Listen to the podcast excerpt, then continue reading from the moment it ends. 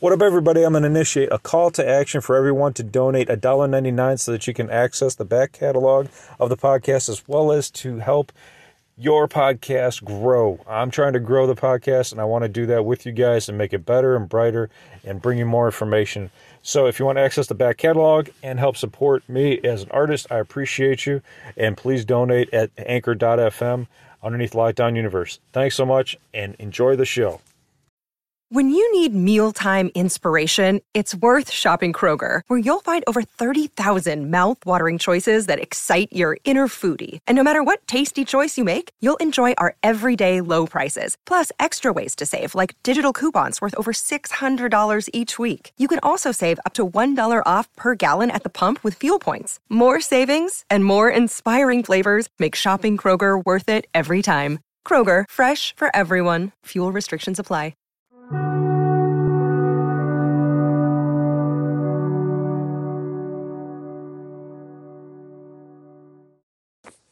What up, what up, what up? Welcome back to Lockdown Universe, home of the bizarre, peculiar, and unheard of stories of UFO legend and paranormal lore. Welcome back, welcome back. Happy to be back. Hopefully, you guys are doing excellent and taking care of each other. So, today I wanted to talk to you about the combination of the afterlife and alien uh, experiences. And there is the architecture of the afterlife. Um, that is a tremendous episode on Gaia. Um, it's with George Noory, so very, very well known, very established um, individual uh, interviewer. And he interviews a Mr. Richard Martini, who's written a book on the afterlife. Now, what's really cool is he actually talks about the structure of the afterlife. Now, what does that mean? Well, it means that there's lots of lots of information that people really aren't aware of uh, when it comes to uh, the afterlife and how it works. And so what he did is he took a ton of interviews and basically wrote down everything that he he learned from not only the interviews with individuals who had near death experiences but also individuals who were hypnotized after they died and didn't remember their um, near death experience. So people who weren't hypnotized and people who were, and compiled a, a beautiful list um, that really helps us understand what is the afterlife and, and what it's about. So the architecture that he talks about is that individuals who go through the near death experience you know, we we know we know near death experiences, right? We're not even going to cover that, but we are going to cover is when individuals are taken upon or into a uh, a room with what they call a council. So each each of us has their own council, and what's really fascinating is the council itself is comprised of maybe seven to ten members and they're not there to judge, okay? We judge ourselves. But what's interesting is these council members help guide us in our life. And they help us guide us guide us in the next life and the past lives. And what's interesting is so what this this Mr. Um, Martini does is he'll interview individuals uh, as well as their council members. So what he'll do is he'll have them go undergo hypnotic regression. Under hypnotic regression, he'll channel these members and interview them through the individual who had the near-death experience. Now, when he interviews them, what he found out is really fascinating because what he found is that these individuals are there for a specific purpose. So he, he interviews each one individually. He'll he'll ask council member number one, why are you here? What is your purpose? What's your name? And they'll tell them, you know, the name, their name, and you know who they are and and what their purpose is. Primarily, they're going to say their pur- each each one's going to say their purpose. Their purpose might be uh, for courage during this lifetime. Another one might be for love. Another one might be for understanding. And so it, it kind of embodies the principalities that you might read about in the in the Bibles or you know virtues and that is why they're there. Now, are they are they dead people? Are they are they humans? Are they souls that have reincarnated here? No, not always. They can be, but not always. Um, one individual found out that one of his council members was his father. That's kind of rare, but he did find out that was uh, that was there. Um, and so Martini asks him, he's like, "How did you earn your seat on this council to assist?" Because it's a pretty high-ranking level, right? A high-ranking position. And he stated that because of my previous lifetime, it was so difficult, and I, I faced so many challenges. I earned my right to be here. So when you earn your right to be there, you can become a council member. Now, do you have to be human? No. Again, these the individuals in the afterlife are we're we're not bound by human materialistic th- third dimensional properties. So the individuals that sit on these councils can be from can be from alien planets. They can have encountered uh, alien worlds and therefore have that knowledge brought to the table. What's interesting too is that he talks about the fact that some individuals, most of us, most humans, come here with about one third of our knowledge and leave two thirds behind of our soul, spirit, um, you know, core entity of ourselves, right? If you will, our source code, if you will. And about one third comes here. So we always have that two thirds left behind.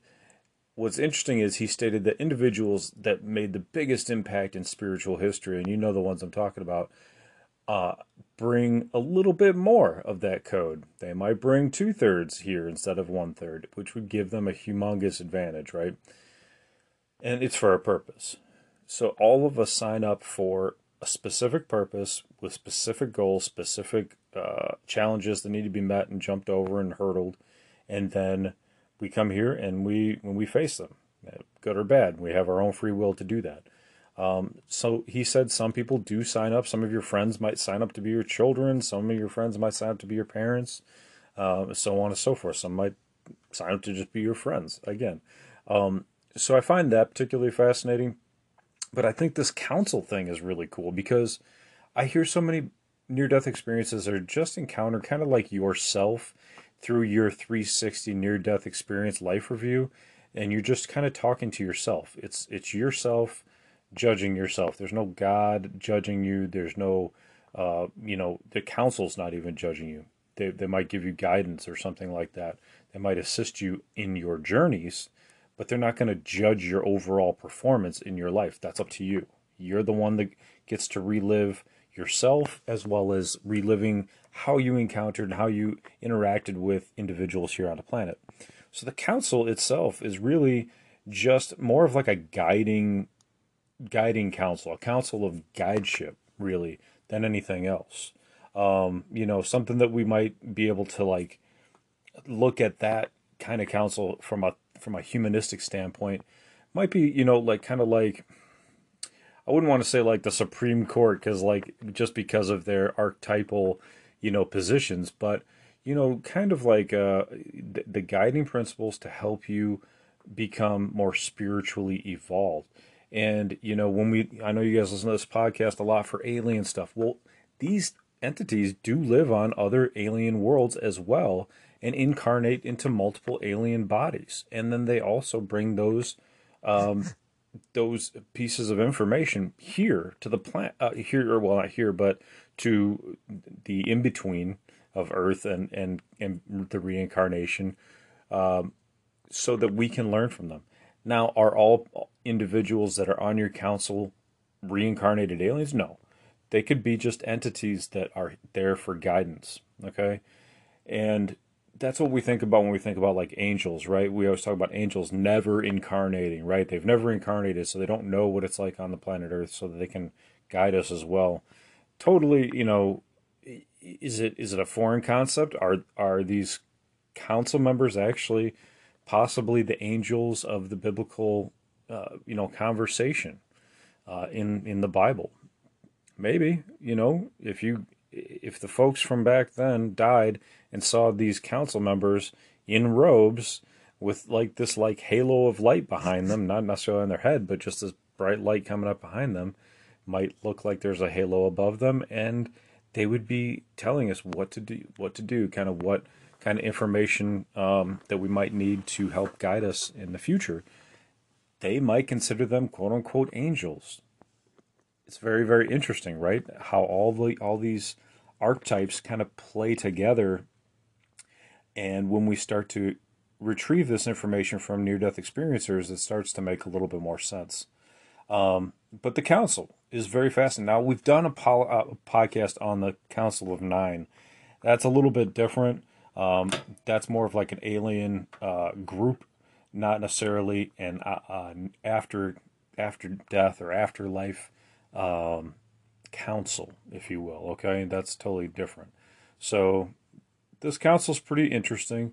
Edgar Cayce did do some engagement with uh, with Mister Martini actually, and gave him some information as well. He's he's an older gentleman, just like Cayce was, and he was able to interview him. And um, he stated that Cayce was also able to obtain so much information because he was able to talk to these council members um, and obtain information that way. So these guys who are mediums, who are able to magically and mysteriously obtain this information that seems like it couldn't have been obtained any other way, a lot of times they're able to tap into these these council members or some some information on the other side. The some people call it the akashic record as well, um, that could be used alongside the council.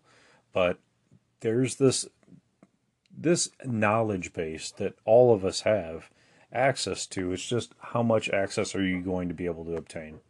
So I'll leave you with that. I hope you guys are having a great day, great night, taking care of your physical health, your spiritual health, your emotional health, following through on your hobbies and your goals and your dreams. And as always, continue to question the universe around you.